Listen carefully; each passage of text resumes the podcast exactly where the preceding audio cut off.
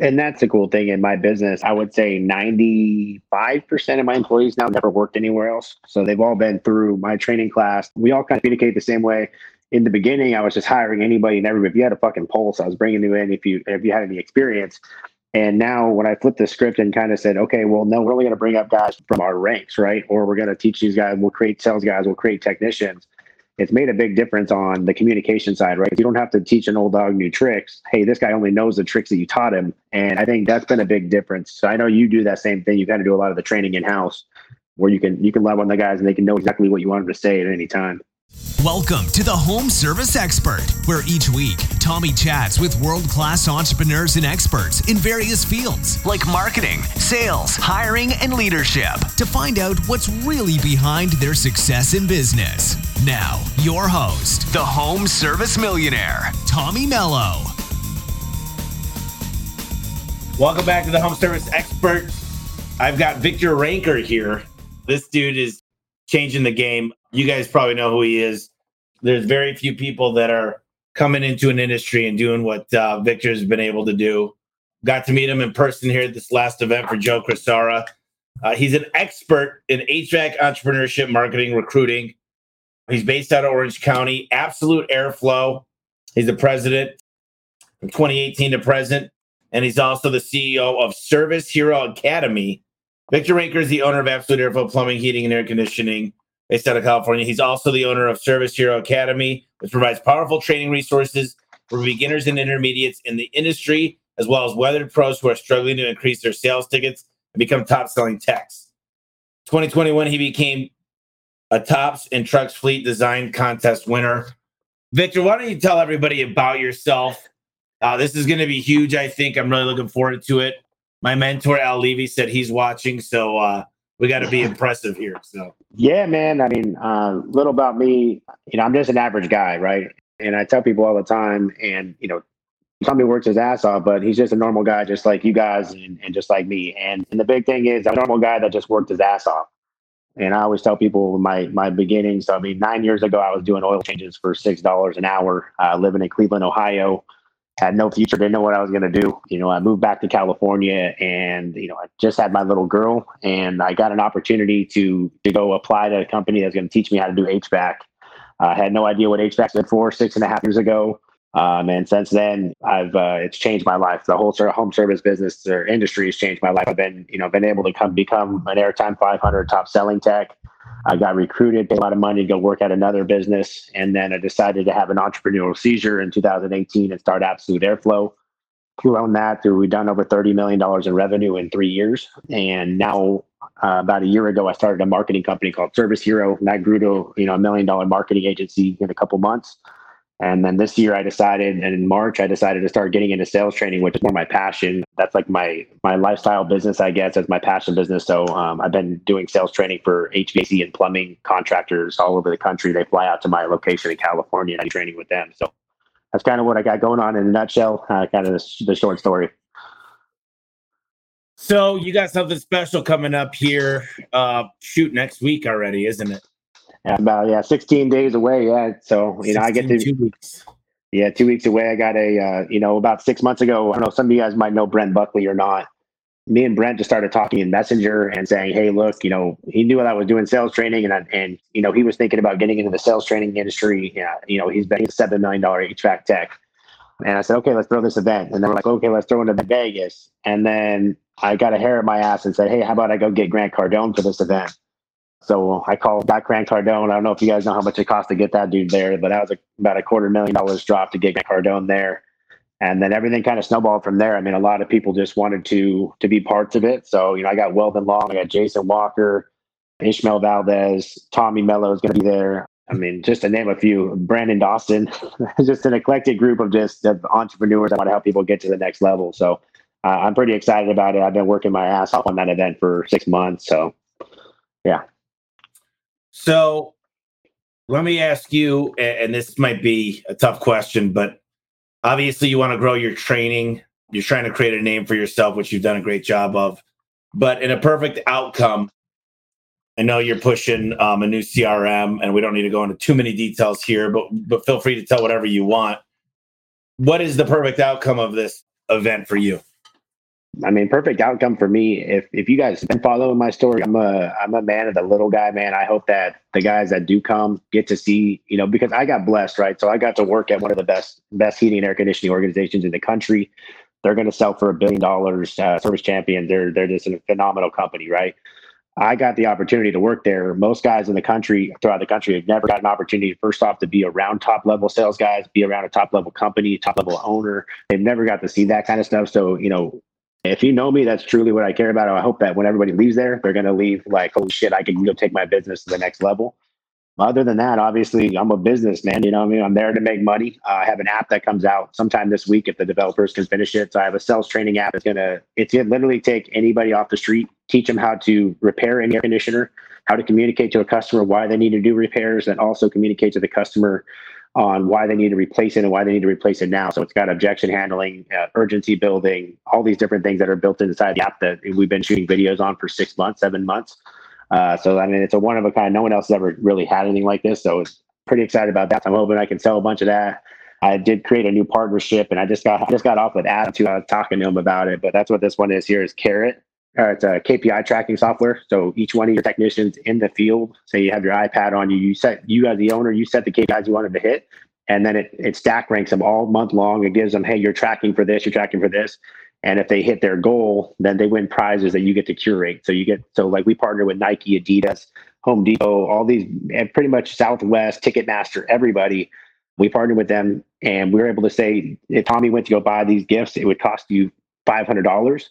Well, we're only going to charge you two hundred fifty dollars, Tommy. So your guys are getting five hundred dollars worth of stuff. You're paying two hundred fifty bucks, and then you get to be happy and they hit your KPIs that you want. Uh, it could be anything from custom A1 garage door shirts. It could be a bunch of different stuff. But I think it's going to change the way that people operate, especially if you have a business with a bunch of young employees that are hungry. It's going to be like a Peloton thing, right? Or like uh, how uh, what's the other company, Vivint Solar? They they create things that guys are chasing all day, like a carrot. That's why it's called carrot, and hopefully a business grows with it.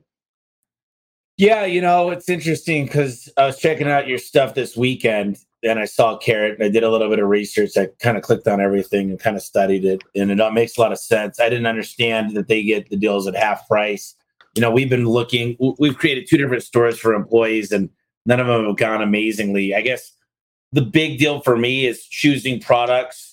I'll never buy a cheap t shirt again. I'll never buy a cheap shirt again. I mean, these shirts aren't expensive, but they breathe, they don't shrink, they don't get lightened out. So I have a rule, I guess, that from now on, I like funny things that people want to wear that and things that, you know, don't even say one on them. It's really understanding that it's not all about the company at all the time. Really, you can do a lot more. And carrots are great. You know, we're bringing on a sales manager here pretty soon, and their whole job is to help them hit their goals. And then yeah. we're bringing on a dream manager. You kind of heard me probably talk about it up on stage but it's important to understand a lot of these guys want a new iPad and whatnot, but some of these guys want to own a home. They want to maybe speak a second language. They want to be able to get their kids in a private school, especially with, don't get me started, the crap going on right now. I was thinking I'm going to make a homeschooling app so you can learn everything through because I, I, don't know. Not a bad idea. How many kids do you have? I got three, man, and, and none of them are getting that goddamn shot. I can tell you that much. So, how old are they? I got a seven year old Bailey, I got a four year old Bryce, and I got a one year old Braden. So and two boys how many and a girl. employees do you have right now? I currently I have between all businesses a little over a hundred, but my main business in California is about forty employees. So you don't have to worry about the mandate, which is no, crazy. no, no. So you got you got all these guys coming to this event. How many attendees do you have so far? There'll be about three hundred, give or take, somewhere around there yeah, the, the, you know, Joe's a really nice guy. I enjoyed everything. Joe's a giver. You know, Joe just yeah. got a big heart, really wants the best to attend, understands how to take people from here to here. And, you know, sales is interesting. What I find is right now we're very, very good at sales. Could we be better? Everybody could always be better. There's nobody that can't say, I've reached the top of my sales career. I can't be better. Because now you start going into other sales. Like that's why HVAC and plumbing do so well, because you could do yeah. both. But I feel like a lot of people when they get into business, they become so good as a technician, so good at sales, and sales kind of hides everything. Sales yep. masks everything and helps you get by. People always say, "What's the first thing you would have done differently?" And there's a lot of things I would have cared more about the employees, but I say understanding the controller role, understanding that revenue is for vanity and profits for sanity. Uh, 100%.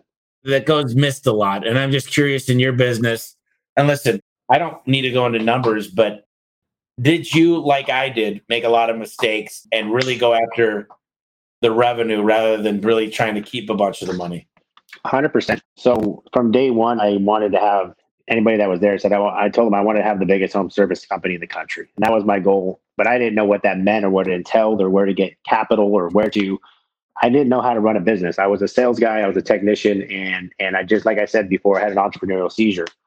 As the business grew, the first 12 months we did five million dollars in revenue from nothing, from scratch. And you know, obviously when you start getting all the revenue, my ego got in the way, but I, I never really like blew a bunch of money on myself or anything else. I always just kept putting it back into the business but I wasn't I didn't understand the correlation as as you get bigger, that overhead number starts skyrocketing, right? And and the correlation between the two. And that's kind of what eventually caught up to me. So eventually overhead always catches up if you don't monitor or you don't adjust to that overhead. So, you know, year one, we did five million. Last year we did like about ten million dollars in revenue. And we we had doubled the revenue in the second year. So we're like, okay, cool and then this year, I started running into the problems because as you get bigger, I got up to at one point we had 96 employees, 96 employees, multiple locations, and I never, I wasn't paying attention to it. I didn't know the numbers like I should, like I do now. So I almost went bankrupt, and that was about April or May of this year. I realized like, holy shit, like I'm way in over my head, and that's when I started getting some help and and trying to change how I operate. And I started thinking opposite way. Like I started thinking about profits first rather than before I was thinking about revenue all the time. So, okay, how do I can sell shit? How do I cut the fat to get me to where I need to be as a revenue wise? So at one point we were losing $200,000 a month. I got us back to break even. I was like, cool, that's cool. Now, how do I get us to 25% net? So, like now in October, when everybody else is not making money, I'm going to hit probably 26% to 30% net this month off a million dollars. So, you know, you know, I'll be able to hit almost $300,000 profit because I started focusing on the other way and, and, reverse engineering it. So I was a revenue guy, and now I don't talk revenue; I talk EBITDA, and that's it. So one of the guys asked, "Is it commercial or residential or both?" All residential. I don't do commercial. Okay, so you answered my next question about the challenges you had. I've been there, man. I've been there to where some people are like, man, that guy's on top of the world, and and really it looks like that from from a distance. But I just got in this building two years ago. Today was our big grand opening. So a few years ago, I personally had good money, and I was able to stack some cash, but the business just was not feeding what it should have been. And you know, right before I started this meeting with you, Victor, I was in another room. Uh, was, I have a big green room that we shoot videos, and I've got three guys that work out of there. And one of the guys in there said, "Hey, listen, dude, I want to hire a full time writer." And I said, "Well, I got a couple questions for you. I'm totally down to hire as many people, but I need to know tomorrow. Give me your ten biggest things you're working on, projects, and I want to know which are increasing of the morale and the unknowns. But I want to know how are we tracking that back to revenue? He said, Well, Tommy, just on our newsletter alone, I'm spending 40 hours a month. And I said, That doesn't fly with me. We need to get that down to 10 a month. I said, We need to start delegating more. He goes, But the quality might not be there. I say, Well, show me how the employee morale is increasing enough to make the bottom line increase, to make people not leave. You know, I got to have analytics because if you come to me, Victor, and you show me something and you say, Dude, I'm going to give you a 10 times return on this writer. I'll hire three of them if you could give me that kind yeah, of return. Okay. 100%. 100%. But just going off a whim, I can't do that anymore. I used to say, shit, get everybody you want. We're a big enough company, we can afford it. So I said, well, what are we doing to track the engagement of the newsletter? That was the next question. And he goes, What do you mean? I said, Are we putting it on the back of the website on a HubSpot and seeing who's opening it and who, how they're interacting with it? He goes, Well, no. And I said, So you don't have any idea the ROI on this newsletter?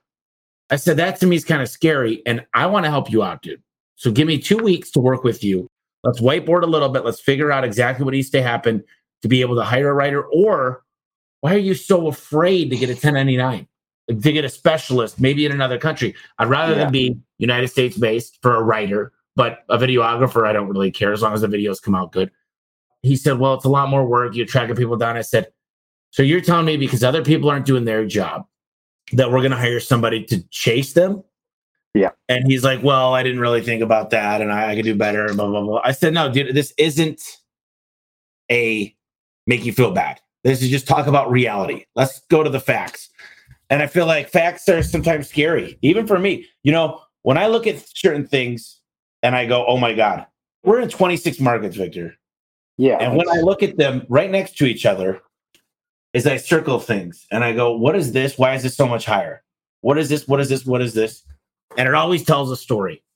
And what is so exciting about you is until you get that feeling deep in your stomach and you look at your kids in the eye and you say, We almost lost it. You don't know what life is. You don't know what business is.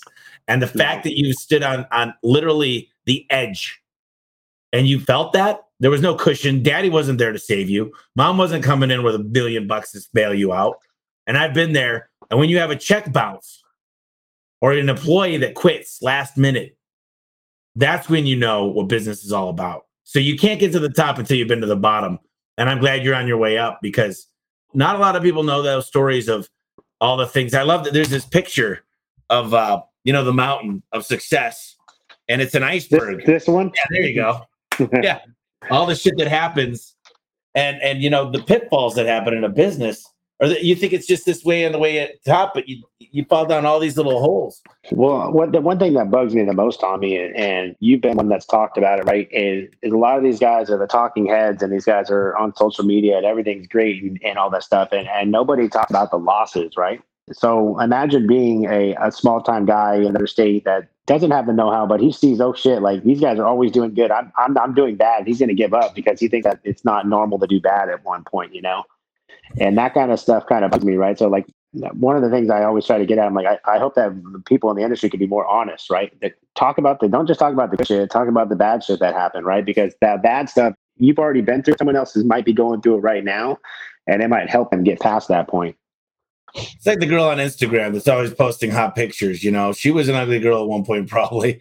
You know, I don't know. That you see these teenagers though that's changing their life. It's like more suicide and everything. It's like literally they don't feed themselves. It's bad, and like literally for me is the one thing that I feel like that I've been able to do very very well is contain my spending. Is yeah, I drive a Titan. It's not an old Titan. Somebody told me one day when I brag about my 2012 Titan they go, why don't you buy a new truck? Now it's getting a little old, dude. You can afford a new one. Get it. I said, fine, fair, fair. And you know, I've moved in a really nice house. We just it's under contract. It's been inspected. It's a million dollars more than I paid for it a year ago. It's it's a good investment. So I moved back into the apartment. I'm building a house for less, but it's everything I want. And I talk real. I'm like, look, the one thing that I think most business owners have a hard time with is delayed gratification. And when you got in there, I'm sure you weren't just buying diamond rings all day, but you really wanted to grow super fast. And, and someone had said here, how did the change to reduce the growth you were going for affect the company morale? Did you have people leaving or were you able to communicate that change and keep people on board? As a business, right? So everybody wants to be on top of the train that's moving fast and moving up. So there was casualties, right? But I communicated it, right? So there's there's one way to go about it. You start cutting people, don't communicate, don't let everybody know what's going on. And I said, hey, look, I'm going to be an open book. This is where we're at financially. This is what I have to do to these moves. I need you guys to be here. And I said, if I do this, this, and this, and you stay with me, we're going to go to the next fucking different level. And I'm going to remember who was there with me when we made these moves. And I lost a couple guys, but most of her, I didn't really lose any salespeople. I didn't lose any technicians. I lost a couple installers, right? So I didn't lose the people that made me money. I lost along the way, I lost a lot of the fat, right? The counting, the, the operation side. I, at one point, I had four people doing the same damn fucking job. Well, now I got one guy doing that job and he's doing it better than all four of those idiots were doing. So it was a lot of the stuff with the people that, that are gone. If you actually ask my other employees, are like, why the fuck was that guy here? Right. Cause he's, he was actually, they were kind of mad that that person is even here doing nothing all day. So now I can tell you my, my company morale is in the three years it's never been better than it is right now. Everybody's happy. Everybody loves to be here. Everybody's excited about the future. The first couple weeks, month, two months, or whatever, it took about two and a half months to go from the 90 something down to you know, 40. And it was like a death by a thousand cuts almost. But we got to the point now where we're like, okay, cool. This is the squad, and everybody here knows where they belong. They all want to be part of it as we grow. They know they know that now. They even see it in me because I was an absentee owner. I was just, you know, I was so focused on other things and I just didn't focus. Like now they see me like, no, I know my fucking numbers all the time. I know where we're going. I know exactly where we're going to hit for the month. I know we're going to hit for today. And they see that I'm doing that, that I put the work in. Now they want to follow me wherever I want to go. So it sucks in the beginning, but I can tell you right now, that same person that you're worried about hiring is it will quit on you in a second and it won't give a shit. Yeah, you know, in the book, The Sales Boss, Jonathan Whistman talks a lot about usually your top guys, they want to be taken care of. They expect more because they know how much they earn you. The one thing that no one tells top guys is how hard business is. And some of the guys are going to try to start it on their own. You succeeded. But when you're really, really good at your job, I think business owners, they become business owners and they forget the fact that they got to be leader. They got to build a really good morale around the, the company and they, they got to have a really good culture. They also have to be good at training. They also have to be good at accounting. They have to be good at financing. They got to understand payroll. They got to understand how to work with marketing. They got to understand agencies and they got to understand how to get vehicles. And then, you know, you, you had something happen that's very interesting. Yours is about as bad as mine. Everybody would brag to me about how awesome my old vans were, but you rebranded. The old one was so bad, man. The old one was so bad you know, we both had Dan take care of it for us. I wonder if I have an old one. I do. Oh god, here I got the old logo here. So it's a I got it at fi- fiverr.com and that was not horrible. It looks a lot better on the hat than it does it looks, on it looks better on a hat than it does on a truck. But you know, that's the same thing when you talk to Dan. It's like, okay, you can get a logo that looks good on a shirt, but doesn't look good on a truck, on billboard, on these other things. But yeah, so you know, I went through the same thing with with you did. You know, everybody's like, "Why are you changing?" You know, I had just come off a I'm over a five million dollar year, right? And all of a sudden, I was in Vegas, and I remember I was walking through Vegas, and I see this this short, bald guy looks really small, older dude. And I'm just kidding. If Dan's watching, I love you. I'm just fucking with you. But he's walking through there, and he sees it. He's like, "Dude, that's a terrible logo." And I'm like, "What?" And I'm like, I got defensive, right? I'm like, "What do you mean?" I'm like, "There's not everybody likes it. We're doing good." Blah blah blah and it stuck with me. And sure enough, like a month or two months later, I'm on the phone with Dan, like, "Hey, dude, I got to fix this thing. Let's let's get it done." You know, Al Levi kept bugging me. He still got a van out there, and he goes, "Dude, is your logo? You don't want to insult somebody, but you don't want to also let them feel good about it." So he said, "What you got to do is take a picture of your logo in black and white. So literally, just print it out on black and white paper." And see if anything jumps out at you. So you know, I've got the Yelp, the Angie's list, the BBB. I got everything in the brother, their phone number, blah, blah.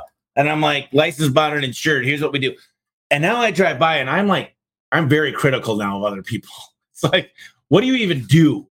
My buddy sent me a billboard and he's an amazing guy. And he says, Tommy, you know, here's my billboard and it's got, we buy houses. Here's what kind of houses we buy. Here's the phone number. Here's other ways to get a hold of us. And I'm like, dude, you're driving by this thing. This is all you got. this is it. Yeah. It's a drive-by. They're not like, oh, let me go around again the freeway and get the phone number. Oh, let's go read that. No, dude, you got to make. See, what I learned is the billboards, the TV, the radio. Really, what they do is they build something in the subconscious. And what happens yeah. is the click-through rate over time. You know, when I was at this big event that Cristiano had, amazing guy, by the way. I, I know you know him. One of the things that Gary Vaynerchuk talked about was the toll booth. And I've told, told the story a lot, but he said, You guys realize every time you do TV, radio, billboards, you're paying the toll booth. And, and everybody's like, Who's the toll booth? And they're like, Google. Google's the toll booth. Every time someone goes to Google and searches your name, they click on you. Hopefully, they clicked on you. If they do a search for garage door repair Phoenix or air conditioning repair Orange County, you're paying 80, 90, 100 bucks.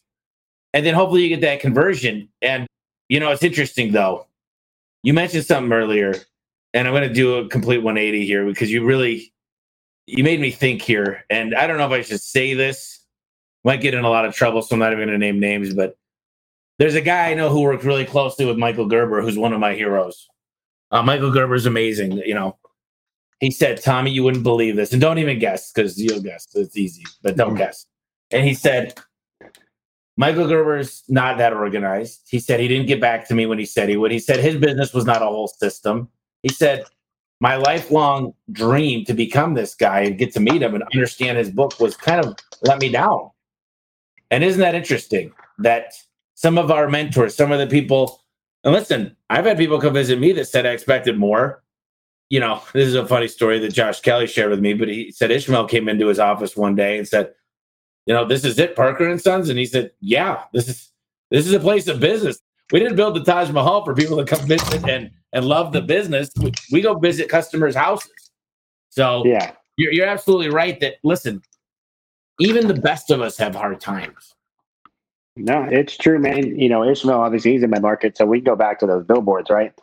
And you know, before talking to Ishmael in Vegas, I already knew where the, the power in that billboard was. And it, it the pill, so he's got 250 billboards or some shit in Southern California, right? And when you see them at first, I'm like, dude, what is this idiot doing? He's got two, like, he's got billboards back to back to back to back to back. Like when you put it on the freeway, you see 10 of them in one drive. And you're like, dude, what the hell? Well, first off, I didn't realize that billboards at that time were super cheap because of COVID. So he was able to apprehend a bunch of billboards for less money, right? But subconsciously in his head, imagine who's driving down that freeway. So you not only you're paying a tax that booth for Google, but also how hard is it for you to recruit, right? Well, if you're driving down the freeway all day and you're a technician and you see 10 billboards in a row from one company and your company's giving shitty calls, you think you're going to go probably go see what the hell's going on with that company that can afford fucking 10 billboards in a row. And that was probably the most genius thing I've seen him do was it was that. So obviously it's going to help with Google, but the recruiting aspect, you can't go down the freeway without seeing a next gen billboard anywhere in Orange County. And, and obviously more power to him that, you know, to have the forethought to do that. I don't, I don't know if that was what he was planning in the beginning, but that's what I see. I like, damn, that's fucking genius. And now we've got, you know, hundreds and hundreds of people that come work for him and people lining up and calling him every day. Well, a good quick question came in. Are you spending the same amount of marketing or did you reduce your marketing?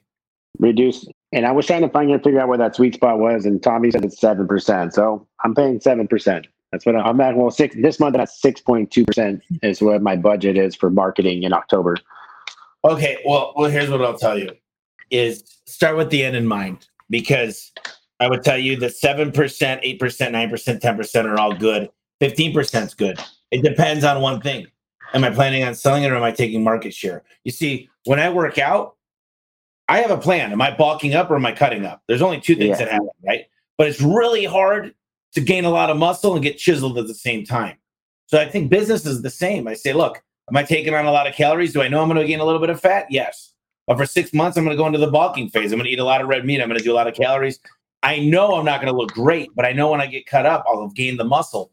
So that's how I look at business. And there is a magic number, but but the deal is there's a lot of things that don't pay today. Like SEO, building links, don't pay today. If you do billboards, TV, radio, and you think, eh, see, I was a little bit different than Ishmael. My guy calls me up and he goes, dude, TV is like a fifth of the cost. I Oh, go, yeah.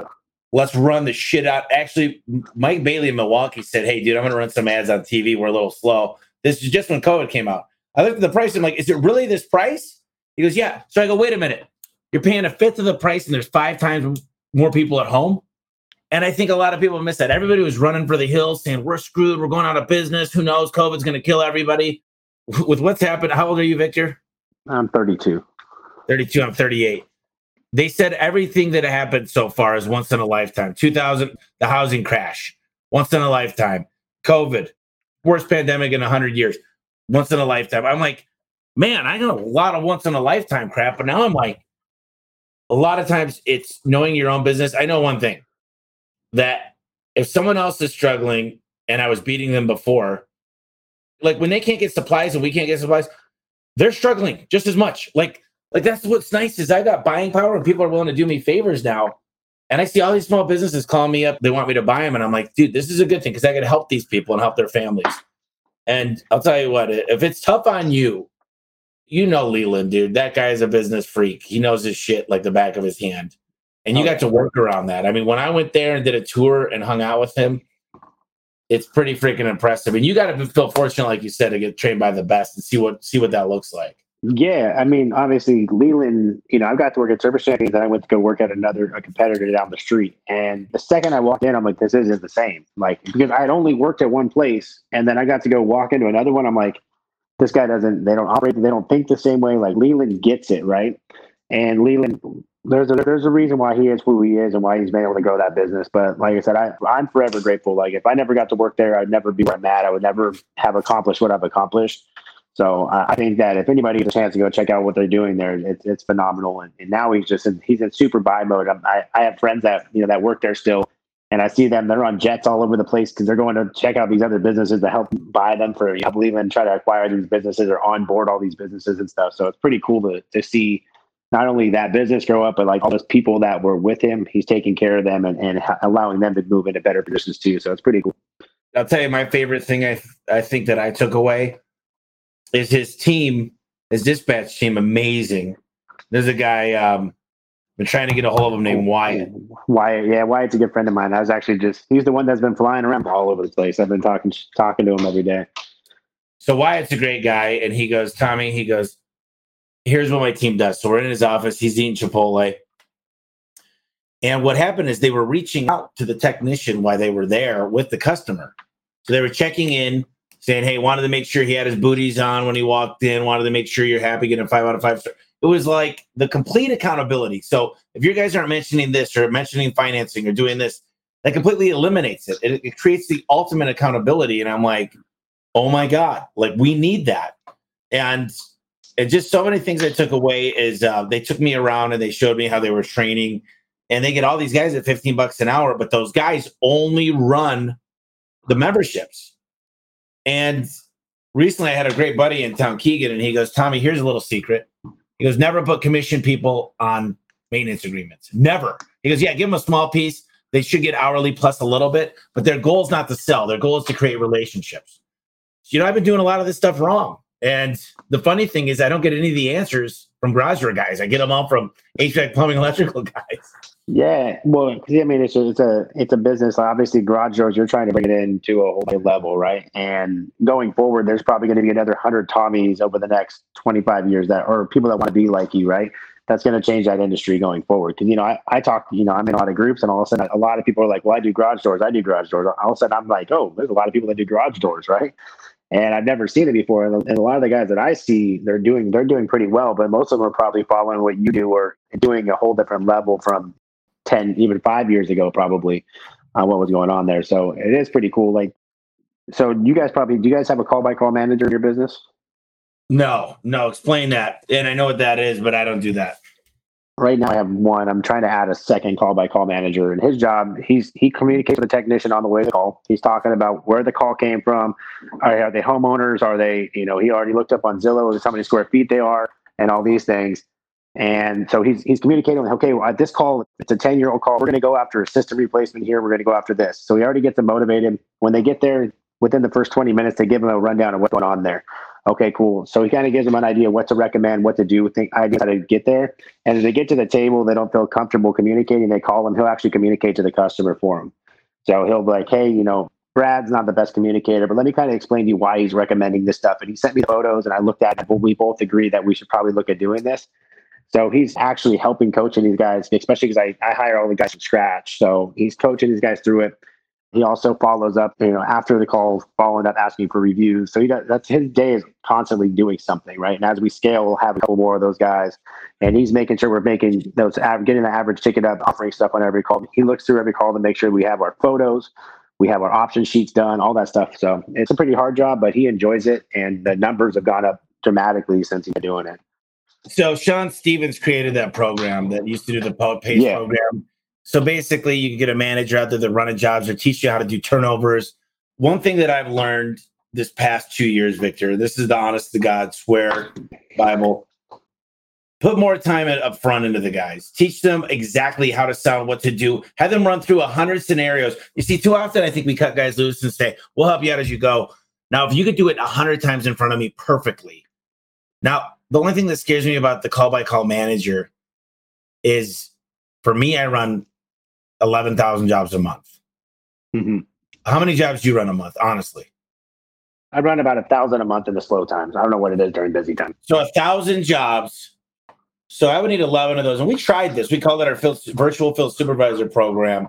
And what we learned was, man, you know, that there's this talented person that needs to do that and be able to work with these guys. But what happens is you call that line and you go, hey, I'm on my way to a job, dude. I'm working with another guy. And, and so what I learned for me for garage doors is you got to spend a lot of time up front and train these guys to everything like the back of their hand. And no, but but but I love the concept of it, dude. You know what's nice is when you get to a certain size. One of the gals I met that does the dispatching, the tough dispatching, like she's got her own office. She's like, man, I got to sit with these guys every day, and I got to figure everything out of the top guys going where, doing this. I forget. I got a picture of her card, but she's like, yeah, I've been here 24 years. Yeah, And- Barb. Yeah, yep. And it's so cool because to find those people and build that process, it just can't happen overnight. You could rebuild it, but where are you going to find those people? Because it takes No. time for them to learn this stuff. Well, and that's the cool thing in my business. I would say 95% of my employees now never worked anywhere else. So they've all been through my training class. We all kind of communicate the same way. In the beginning, I was just hiring anybody and everybody. If you had a fucking pulse, I was bringing you in if you if you had any experience. And now when I flipped the script and kind of said, okay, well, no, we're only going to bring up guys from our ranks, right? Or we're going to teach these guys, we'll create sales guys, we'll create technicians it's made a big difference on the communication side, right? You don't have to teach an old dog new tricks. Hey, this guy only knows the tricks that you taught him. And I think that's been a big difference. So I know you do that same thing. You kind of do a lot of the training in house where you can you can love on the guys and they can know exactly what you want them to say at any time. You know what? I thought I had good training and I've never seen anything like ours, but I feel like I'm half of what it's going to be. I mean, dude, I'm learning about certain things. Let me just tell you certain things like smell. This is called a boomstick. There's somebody just said boom. Yeah. boom. You hit me with that shit in Vegas. I was like, Yeah, no. so the deal is, dude, it's scent, it's hearing.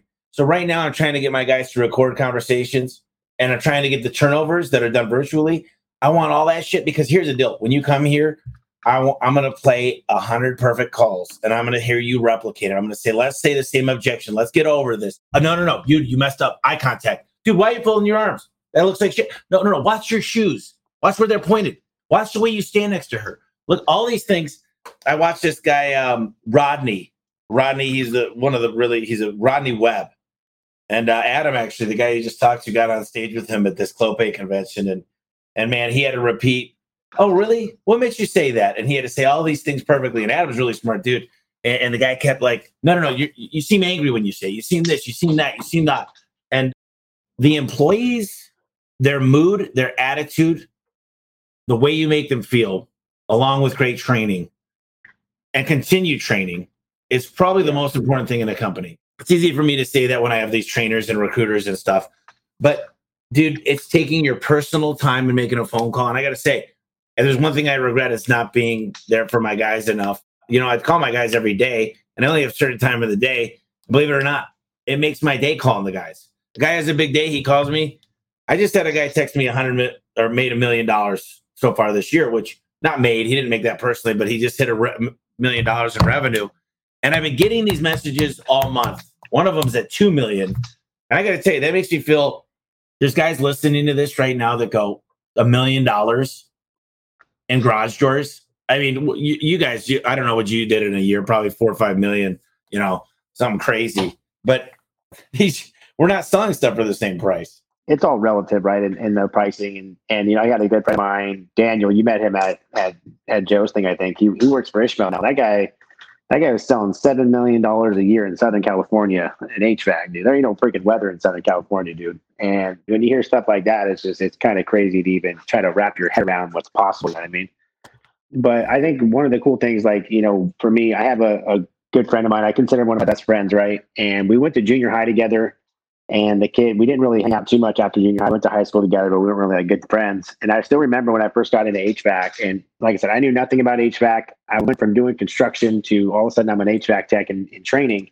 And I went through Leland's program that he had at the time, which isn't as it's not like it is now, where it's like intense training or whatever. It's more of a, it was more communication stuff. And I'm like, cool, I can sell stuff. I'm good at that but I remember I got out of training and I, started doing really good. And a buddy of mine, he's, he started, he was following me on Facebook on social media and I haven't talked to him in a long time. He reached out to me. He's like, Hey dude, what the hell are you doing now? You're starting to make, you know, I see you making money. You, we both have our daughter the same age.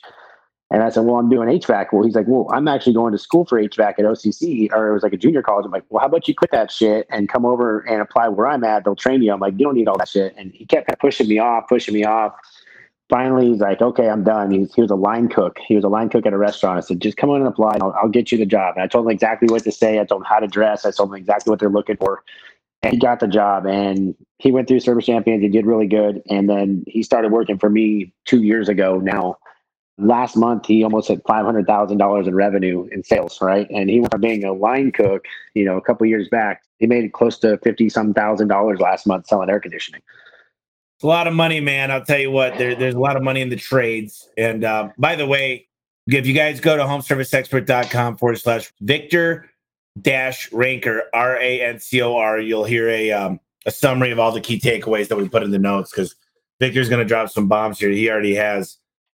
It's crazy what guys can make in this industry. And what really bugs me is my whole mentality now, and I've been writing these things down, is what else could we give our employees? And and I really am. I'm trying to do the whole carrot thing on top of a lot more. In my opinion, I want these guys to be homeowners. I want them to have the vehicle yeah. they want for their, them and their wives.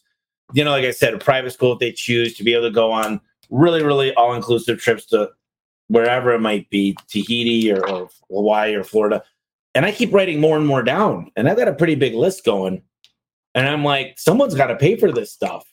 And so my prices keep going up. But it's really, you know, I'm comfortable at a certain margin. I'm comfortable between 15 and 20%. There are guys that say 25, 30%. That's fine. But at some point, I think you either you start gouging the customer or you stop paying your people enough money. But what's crazy is the more I think about if I was in their shoes, truly believe that you're in their shoes and really try to put yourself there and say, would I work for this person? And, and uh, yeah, I would work for me, but but I still think it could be so much better. And I'll tell you what, it's going to become a melting pot of amazing people. And it doesn't need to be garage or text. I want to take people in from everywhere. And your secret sauce, if you guys are listening out there, should be how do I create a melting pot? Where would I want to work? Would I want to work on call five nights a week? Would I want to work as a warranty the first two jobs that I run warranty calls? There's all these things. Let me ask you this, Victor. Who would you want to work for? I'm sure you're becoming that person, but you're not. You've been doing this a couple years, but really, who would you want to work for? What was important to you in Leland? Like, what did you love when you walked in that other shop and you said it's missing structure, it's missing communication, it's missing probably an order chart, but what else? What bothered you that that other place didn't have? The owner didn't give a shit.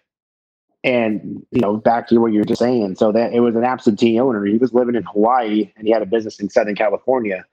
So I was working, you know, six days a week, running crazy hours. I was a service manager, sales manager. I was helping with dispatch. I was the top sales guy. So I was doing everything for this guy. And he lived in, in Hawaii. I never saw him.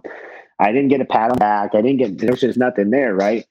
Well, then there's, you know, there's service champions who's got layers of managers and people that you look up to and there's goal, there's goal tracking. So I went from the big leagues down to the minor leagues where I went from at service champions, I was a big fish in a big pond over at this place. I was a big fish in a tiny pond and people didn't you know it was just the culture that they had built in service champions where people actually wanted to be really good at their job. Over here it was like well this guy is not here. He doesn't i don't give a shit. I'm not going to work those extra hours. I'm not going to finish that install today. I'll finish it tomorrow.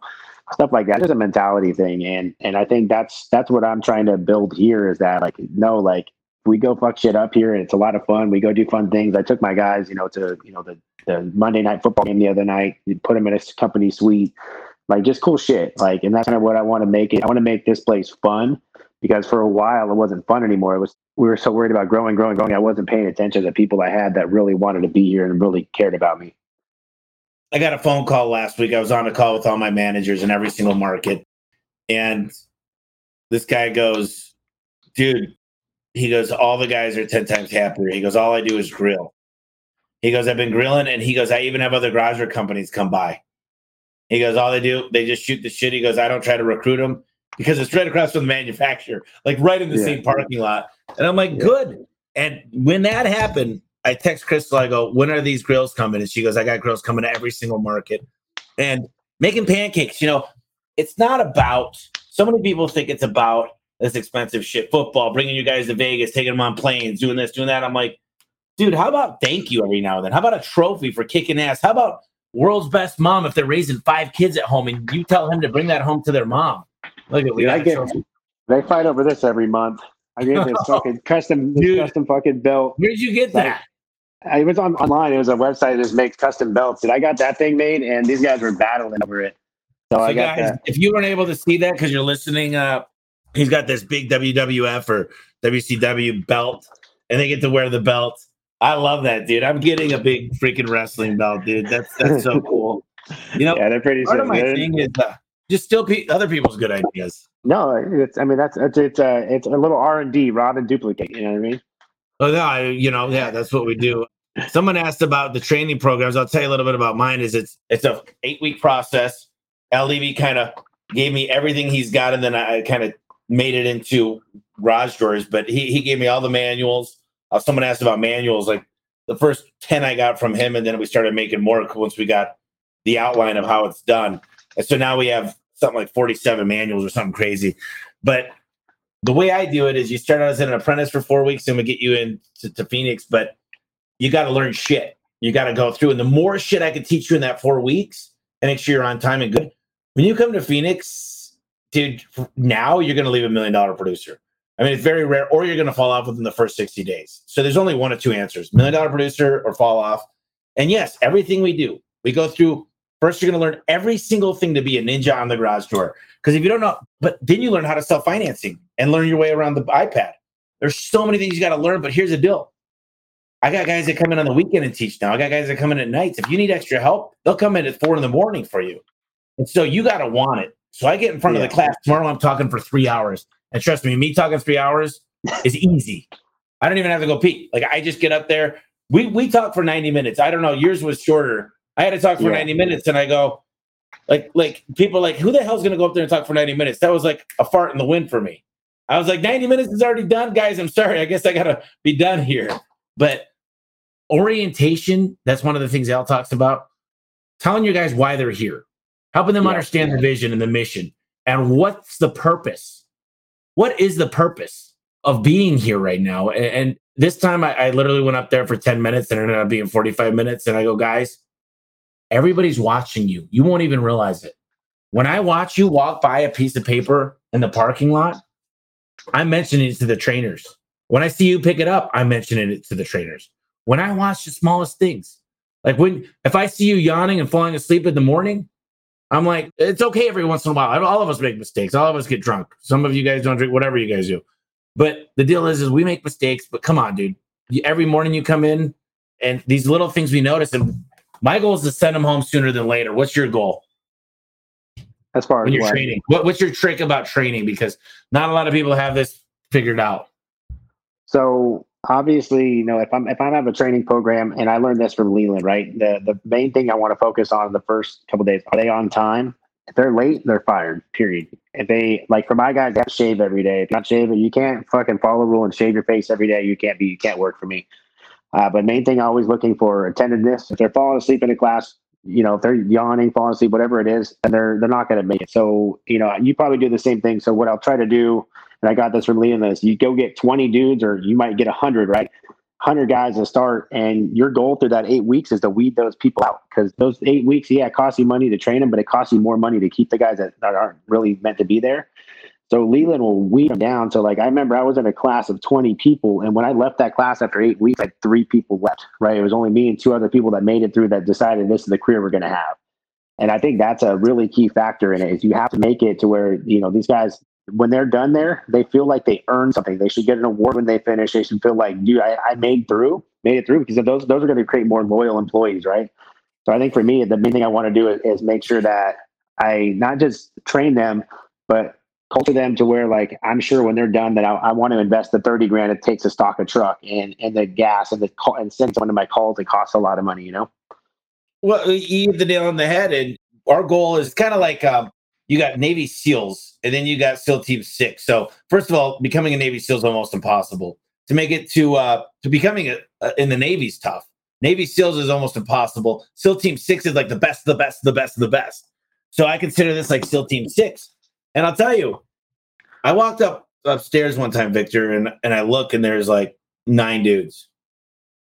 And man, I'm trying to get to 50. Because 50 will give me 30. But yeah. I'm seeing 50 that fly out to, to Phoenix.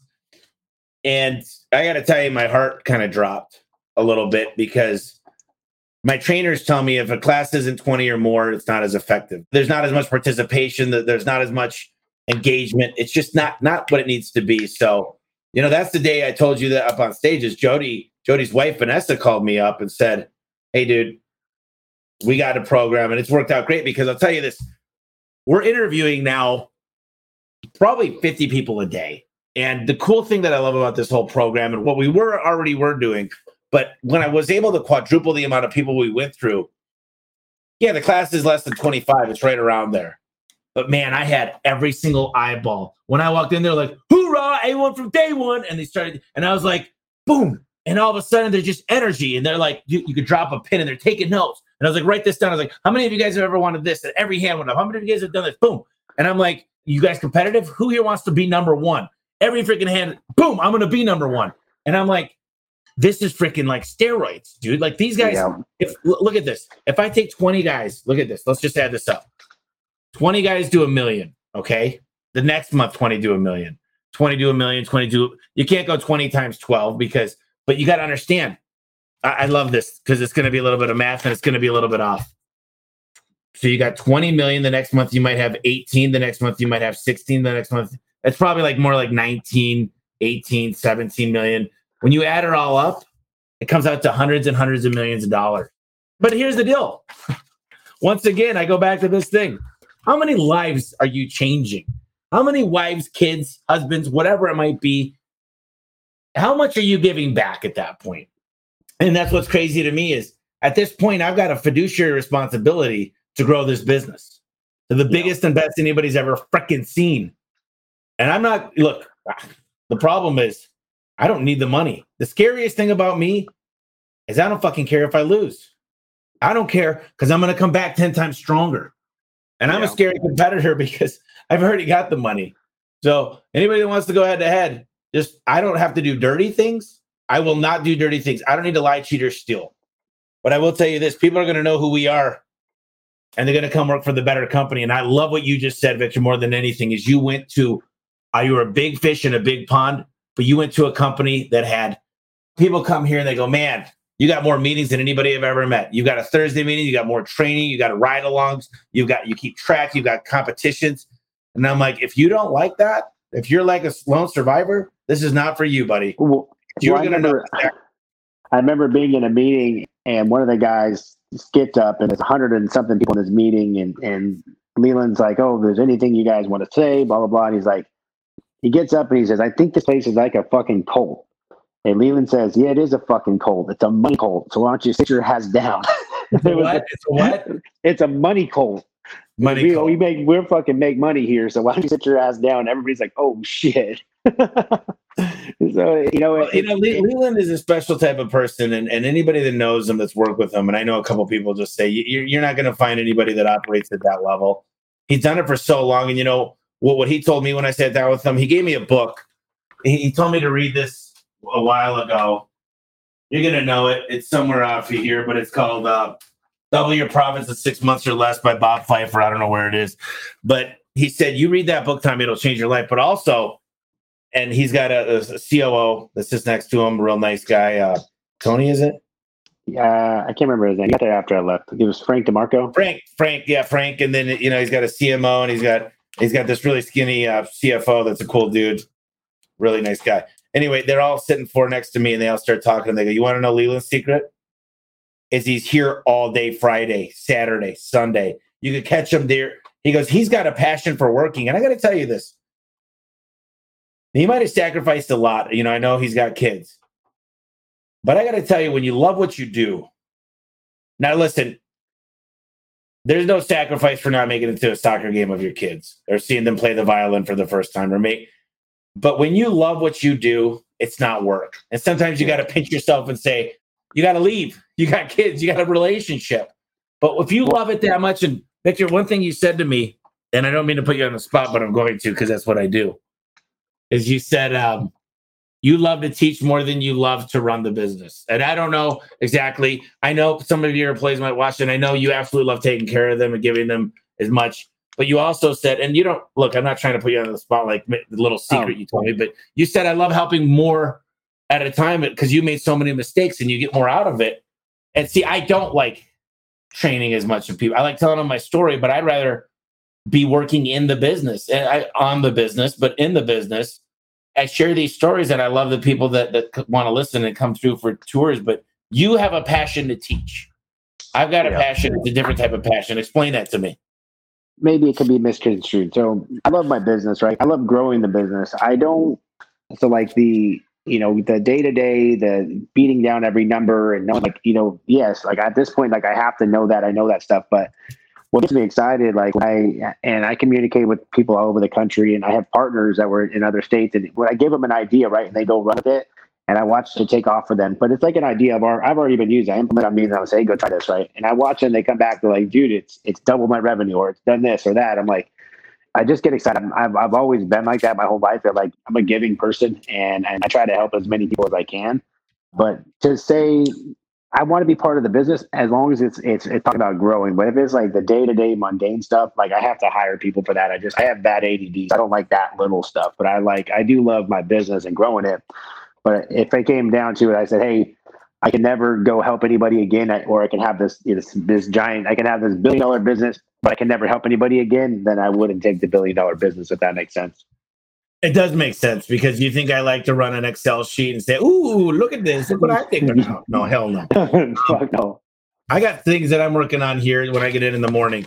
I'm working on rehash for sales and service, upsells on the way to the house, internal text messages to remind my employees about recruiting, getting an appointment scheduled because we're having a hard time with that, yearly updates for their tune up, and then I'm also working on geofencing, all the supply houses, and TikTok for recruiting.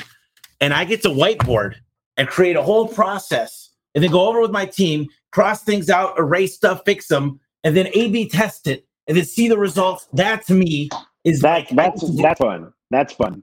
but I get to do That- this all day, every day. And then I get to talk to people and say, how'd it work? They go, dude, it was great, but here's what I would switch. Okay, awesome. I'm going to give that out to three guys. Dude, it worked, but I'd like to do this. Boom, I'm going to give that out to 10 guys. Then all of a sudden you say, we just moved the needle 30% in one month. Like that shit just makes me go, it's just it's so much fun. And people are like, dude, you like to whiteboard? I like to whiteboard everything. Like uh, to me, it's like, look, I got a freaking marker here. I, I, whiteboard all the time because, you know, I'm always working on processes. I'm always working on the pieces and mixing them up and saying, let's figure this out. And I got to tell you, the exponential growth, you know, when we sat down for dinner Yeah. and Joe was nice enough to take us out, and um, I think I got bidded the most, by the way. I don't know. But uh, he did a charity raffle, and uh, maybe I got the most, who knows.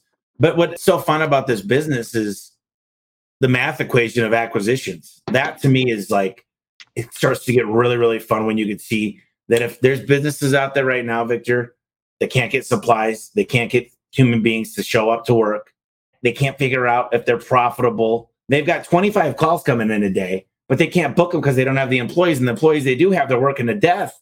And I'm like, man, imagine if we work together. Because I got things that you don't, and you get 25 calls a day without even marketing. And the things that I was showing you, I feel like it's taken me years to, to kind of figure out. But dude, you got to understand, man. The only other thing I know that, that's worth more than what we're doing is software could be worth 20 to 25 times revenue, but it takes long. And I'll tell you this Not the one fun. thing I do know, well, I know this, my thing's recession proof. And software that I know, it takes, look, you got Apple that was able to grow, you got Microsoft, you got some software companies that have done pretty well. And to have like fintech and to have those things, yes, they're great, but there's such an opportunity cost. I mean, look, you're, you're going after something right now, and, ServiceTitan is a $12 billion company. But what happens is when they start buying out companies and become the leader, you know that you're always going to get challenged when you're at the top. You know that no matter what. Facebook's Yeah. got challenged before. It's interesting. What is your thought about uh, software? Just overall, whatever you want to talk about with it. I mean, obviously there there's always going to be somebody new and better, right? And someone's going to figure out the. I think it's uh, in the next couple of years that the AI is what's going to dominate our industry, right? Because everybody's coming in, private equity is coming in. They don't know the business. They want the business to run itself, right? And they want to run it with as little amount of people and make as much profit as possible. So someone is going to create the software that's going to fill that hole for these private equity companies, and it's going to be able to eliminate overhead with human beings, right? Because eventually at some point they're they're trying to cut out as many humans as possible because that's how you make money. So I think that's going to happen, and it's going to be it might be ServiceTitan, it might be another software, it might be something we've never even heard of, right? But somewhere already right now is Apple. working. it could be Amazon. I know that you know Fixify's got a great product they're coming out with, and and these I've seen these other ones, and there's like someone eventually is going to figure out that thing where they can obviously bring a competitive cost to the owner of the business or whatever the equity firm, and also going to figure out the AI part where they don't need as many people because if you can cut out the amount of humans that you need to operate a business, and if you only had to focus on the sales guys, the service guys, and the installers, and you didn't have to have office staff, okay, well now we got now we have something that matters, right? Well, and I just think, think about this. That's Amazon. Do you not think? Okay, yeah. right now, every time Google Guarantee gets a phone call, they're measuring the time it takes you to get to that job. They're all geofencing your phone. Amazon, all these things, they're collecting data. Okay, yeah. All they're trying to do is when you collect a lot of data, you start to build what's called significant intervals on a bell curve, and they'll figure out. See, they're always going to need us, but the problem yeah. is it's going to become more commoditized. The multipliers and the profitability are going to go down. And I know that sounds scary to a lot of people, especially the Ken Haynes, the Ken Goodriches, the Lelands, but they're going to commoditize this industry and they're going to make a lot of money doing it. They're going to always need us and they're going to understand the true cost. You see, for 90% of the guys out there, it's going to be a great thing because they're actually going to get paid more money. But the yeah. big companies, we're going to take a little bit of a haircut because now they're going to be able to automate. They're going to know who the best guy is, how long they take to do this job, and how to get it done. And guess what? Their plan has always been to Uberize yep. the industry. And if you guys don't think they're collecting a ton of data right now, you don't think that garage doors, okay, just so you know, LiftMaster, which means nothing to you, but it's like the mother of all yeah, for, for garage door openers, they got bought by Blackstone. That's one of the biggest hedge funds in the world. Now, what do you think they bought? Technology. Now, what do you think they know? LiftMaster knows every time your garage door has an issue, they own the data. They could send that easily to Amazon. They pay them for it. They are coupled together. Do you not think that builders are starting to build houses without garages because of auto- autonomous cars? And you could use that house as that area of square feet. So I want to just tell you, we're going to be changing a lot. And those people that are listening right now that think they got it all figured out and nothing's going to happen and nothing's going to change, right now, Google two years ago could book a job for you for a hair salon and change the date and it sounds better than a normal human. So I don't even want to hear it. What happens is they can't because the government will have to subsidize right now because so many jobs would be lost. So right now it's going to slowly evolutionize into different industries. I think it happens a lot quicker in HVAC than garage doors because there's so many. If you know you got a five ton unit, you're already starting to see them for sale everywhere, right? You could see yeah. it in HVAC, but you still need to know how to keep that other room cold. You still got to know how to fix it. You still got to know Uh, how the heat pump. I don't know anything about HVAC, but but I do know that it's happening right now, right before our eyes. And if it doesn't scare you, then you're an idiot. Oh, 100%. Not you, this is, not you, this, is, this is the same conversation. So, you know, I talked to you when we were in Vegas about me partnering with these other HVAC businesses in different states and stuff. And it's the same conversation I have with them. I said, look at, and some of these guys, they, you know, they're thinking, oh, I'm going to go hang around for the next 20 years and I'm going to get paid in 20 years. I'm like, well, you probably don't have 20 years to get paid. If you don't figure it out now, you know, you're going to probably pass on your opportunity, right? Because that little, your little $3 million shot might be worth money now, but a couple years, it's not going to be worth that much. They're not going to need that, that little guy. They're going to look for only for the big guys, right? It's the same thing. So we have this time right now. Like if you're going to go, you need to go now, right? You need to go you blow your damn thing up. Here, here's my best tips and I said this in the beginning of my um, and I want to hear. I want to do. Uh, I know we went over. We're going a little bit over. So here's what we're going to do. We're going to go speed round. So first, I want to start with this. I'll give you my tips. You give me yours.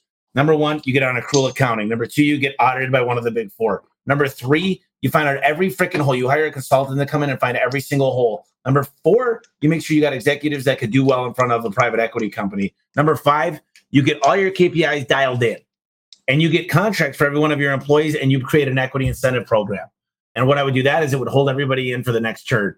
Those are some quick, simple little things you can do. And I, I hopefully talked over a lot of people's heads. Yeah. So I just gave you my whole playbook. But Victor, I mean, just systemize your business. I mean, you pretty much said it all, right? But the main thing is just systemizing everything, making it to where when someone comes in, they feel like they can run it without you, right? And if they can't run it without you, you don't have a you don't have a business to sell in the beginning, right? So the guy wants to be able to come in and be able to duplicate you without you having to be there. So systemize everything, right? And then obviously make sure you have the right financial controls in place.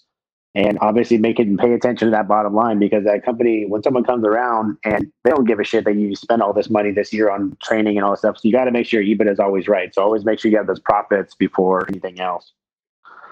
And if you do, just one simple comment on that.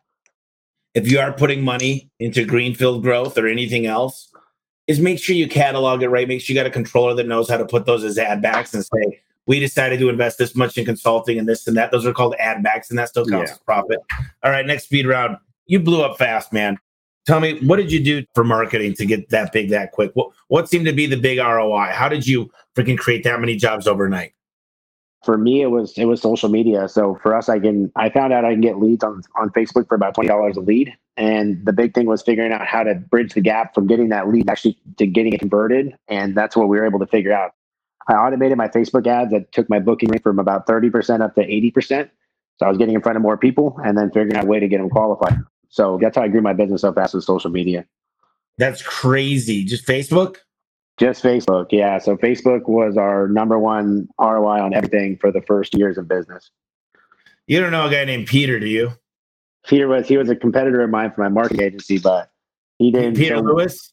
Yeah, I know Peter. Yeah. Okay, I, I, know he used to get a ton of HVAC leads. All right, what about re- recruiting? What's the best way to recruit?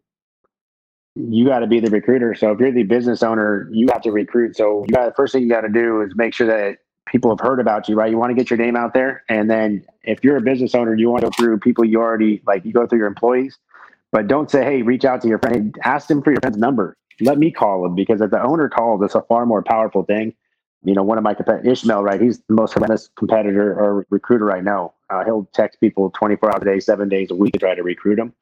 And it, it's just super powerful coming from the owner. So obviously, I, am using your friend that we met. I met in Vegas. I'm going to be using him to do some recruiting. But if you want to recruit guys, you better get your ass maker. You should be smiling and dialing and making it happen. Yeah, Jody. I think he's got a website now. Rapidhire.info. He's helping me on so many fronts, dude. The guy understands software. Anyways, so you got recruiting, you got that, you got that. Let's go. This is the last few questions. If someone wants to get a hold of you, they want to reach out. I know you got your Facebook group. Tell me how do they get a hold of you? How do they get training? How do they get a part of your uh, your Facebook group? What, what's the lowdown on that? Um, my biggest one I'm on is Facebook, so you can look at my name, Victor Rancour. Uh, I have a run a Facebook group for home service owners, so it's called Home Service Heroes. And if you go on Home Service Heroes, that's there's about 2,500 of us in there that are like-minded people uh, if you guys are looking for sales training or to try to figure out where you can buy my app, it comes out. It's a uh, callservicehero.com forward slash app. Uh, the app launches in a couple days, and I think it's going to change the way that people do business. What are three books you recommend? Is there three killer books that just changed your life? This one's not the best book, but it's one of my books I read when I was when I was finally ready to jump on my own. So I liked Who, Who Moved My Cheese. If you guys probably oh, read it, it's a quick, amazing book. Yeah, quick read. Right? It's not. It's nothing long. Obviously, I have E Myth E Myth was good. And then my buddy Judge, he's going to be at the event. He wrote a book called Scale with Speed, and it, it's all about how to scale your business at fucking light speed. So uh, he uses a lot of culture building stuff like that. So if you guys do come to my Vegas event, he's the opener. Then he does a, he runs a, a business growth training called Burn the Ships in Texas. This guy knows how to build a fucking culture. He's actually the one that created Carrots. So I'm, he's my partner there. The guy knows how to create a winning culture and get people want to come work there. He, uh, he scaled a marketing agency to 140 million and exited but he's also scaled, I think, five different hundred million dollar businesses. Just took one public recently too. He's What's a badass. Name? His name is Judge Graham. Judge, like Judge. Yeah, like Judge Judy, J U D G E, and then Graham, G R A H A M. Judge, Judge. Okay, yeah, no, I got it. Okay, and then um, last thing that I do here, and I appreciate you coming on. By the way, if anybody wants to come to Service Hero 10 times event, I know it's coming up here in a couple weeks. How do they do that? Uh, if you'd like to come to the event, you can you can DM me. I'll actually give a discount to anybody that's listening to Tommy's podcast. I got a couple of general admission tickets left, so if you guys reach out, I will get you guys a discounted ticket. Uh, let's say, fuck it, I'll do. I don't have that many left, but if you guys want to come, I'll do a ticket, a general admission for fifteen hundred bucks. If you guys want to come, I think I have about twenty tickets left. So Grant Cardone, he's he's an amazing guy. I can't wait to see him. You know, the deal is is as I really respect the guy over time you hear a lot of Gary V's and, and Grant Cardone. Those are two of the guys in Tony Robbins that I respect, and I love what he says. And I'm actually I read the 10x rule because my sister told me to read it like five whenever it first came out. I, I just think it's great, man. And uh, last thing yeah. I do is we talk. Go ahead. No, I was just gonna say it's not even just that, just the the everybody that's there, man. You being there, right? So I was just in a room with you a couple weeks ago, and the first time I finally met you, and I've been following you for a while, man. And then you get to and you can be around people that are, are hungry entrepreneurs and they just start talking, right? Like when we start communicating, it's it's different. And when you guys are you guys never been around that and you get to see how these guys think and, and how they act and how much they like want to help. I think it's just powerful being in a room with that many fucking millionaires. I think in that room will be probably close to 300 people that are millionaires, all of them. So there's everybody there's got money. You get to kind of rub shoulders with people that have been there, done that, and and pick their brain. You know, it's interesting because uh, part of this mastermind, I pay hundred thousand dollars a year for everybody there does a hundred million or more. And I found a couple people that I latched onto that are teaching me shit, dude, that literally is going to grow me exponentially. And I'm like studying them, and they don't know this, but in the background, I'm basically stalking them. And um, I think it's important because I'm finding new ways to get to the top that no one else is doing in the home service space. So it's pretty cool. Last thing I do, Victor, is I want to give you a chance. We talked about a lot of great things, really hit a lot of things on this podcast. I want to give you a chance to to give us some really really good takeaways, maybe some take action today. But whatever it is, uh, I'll give you a few minutes. If it's a story, if it's something to go do today, if it's just whatever you think that we might have not touched upon or, or talked enough about, I'll give you the floor. So, and I can't stress this enough. If you guys are young, you guys coming up is build your personal brand. Uh, and I tell people this all the time and how powerful it is. Right? I was a guy doing oil changes nine years ago for six dollars a fucking hour, and quickly over the last nine years, you know, pretty much over the last three years, I've been able to pro- build a personal brand. If you guys are going to go start a business, use social media, use that stuff, and bring people along for the ride. Post a lot on your social media. Post about your business. Talk about your business. Have pride in your business give back to your community and post about it because what happens is you're going to get this community of people that follow you and watch you grow and then they want to be part of you they want to refer your friends so it's the most free marketing you can do with social media so i think that was big with my business is in my first two years of business i gave away 28 free systems right and I came out of my own pocket. Nobody helped me. I just, anytime I ran into a situation where someone really needs something, I gave it away for free. And I started talking about it and bringing it up. And magically, all of a sudden, everybody wants to do business with me because that's the kind of person I am. And I think that you, obviously, I'm not telling you you'll give away 28 free systems because that takes a lot of money. But I'm just telling you, just build your personal brand and take everybody along for the ride. And you'll be surprised how much your business grows as opposed to the, you know, the other day I saw somebody post and he's like, I really need you guys help. Uh, my sales training company is going out of business, and in there, he, he's never. I looked on his social media. There's nothing about his on his social media about his sales training business or that he does sales training or any of that shit. Even in the post, he doesn't talk about it. I'm like, dude, no one's gonna that shit you've never even talked about. So talk about it all the time, and magically you'll watch your business grow. You know what's funny is this podcast right now. I guarantee you, half the people watching this when this comes out, it'll get thirty thousand listeners for the month, but right now there's 26 people on right now and probably quite a few of them i know personally that might not even be in the home service space but they're getting something out of it. And i second that. If you guys are not thinking about getting more involved in the community telling people what you do telling them how you can help but also you know little things like victor what's your favorite restaurant around Mastro's. you a local one? I love mastros. So there's a mastros right? So Mastro does pretty well already, but maybe you find a little bit more mom and pop one, and you say, "Listen, here's what we're gonna do. Give me a local one." So there's a there's a pizza shop. So it's called Magic Mike's Pizza.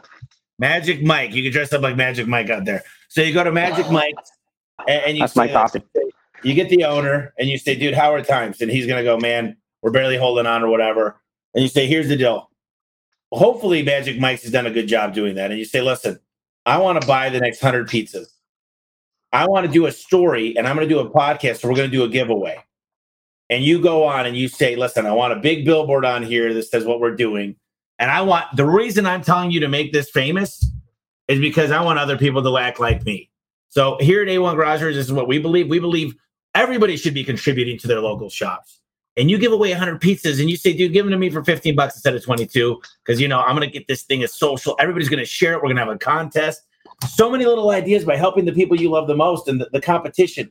And listen, we are so slammed right now. I can't even take on jobs. I mean, it's crazy. I love it. And we're hiring as fast as we can. I love it. But listen, dude, you got the world by the balls, man. And I got to say, dude, you, you, you came up quick and I really appreciate it. You coming on and listen, if you need anything, I appreciate you letting me speak at your event. I'm going to kill it for 45 minutes. I'm going to come with nunchucks and um, spears and we're going to be cashing checks and breaking necks. But I got to tell you, dude, I've never seen anybody come up like you did. And you know, the thing is, you've listened, you appreciate it. You tell people that you love Leland. You tell them where you came from. You don't lie. You said April, May, you were dying, and now you're killing it.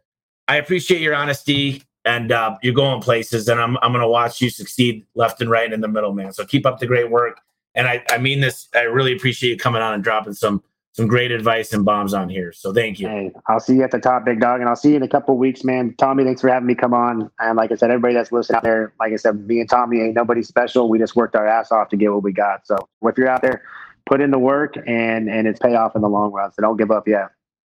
Don't give up. Thanks, guys. I'll see you later, Tommy.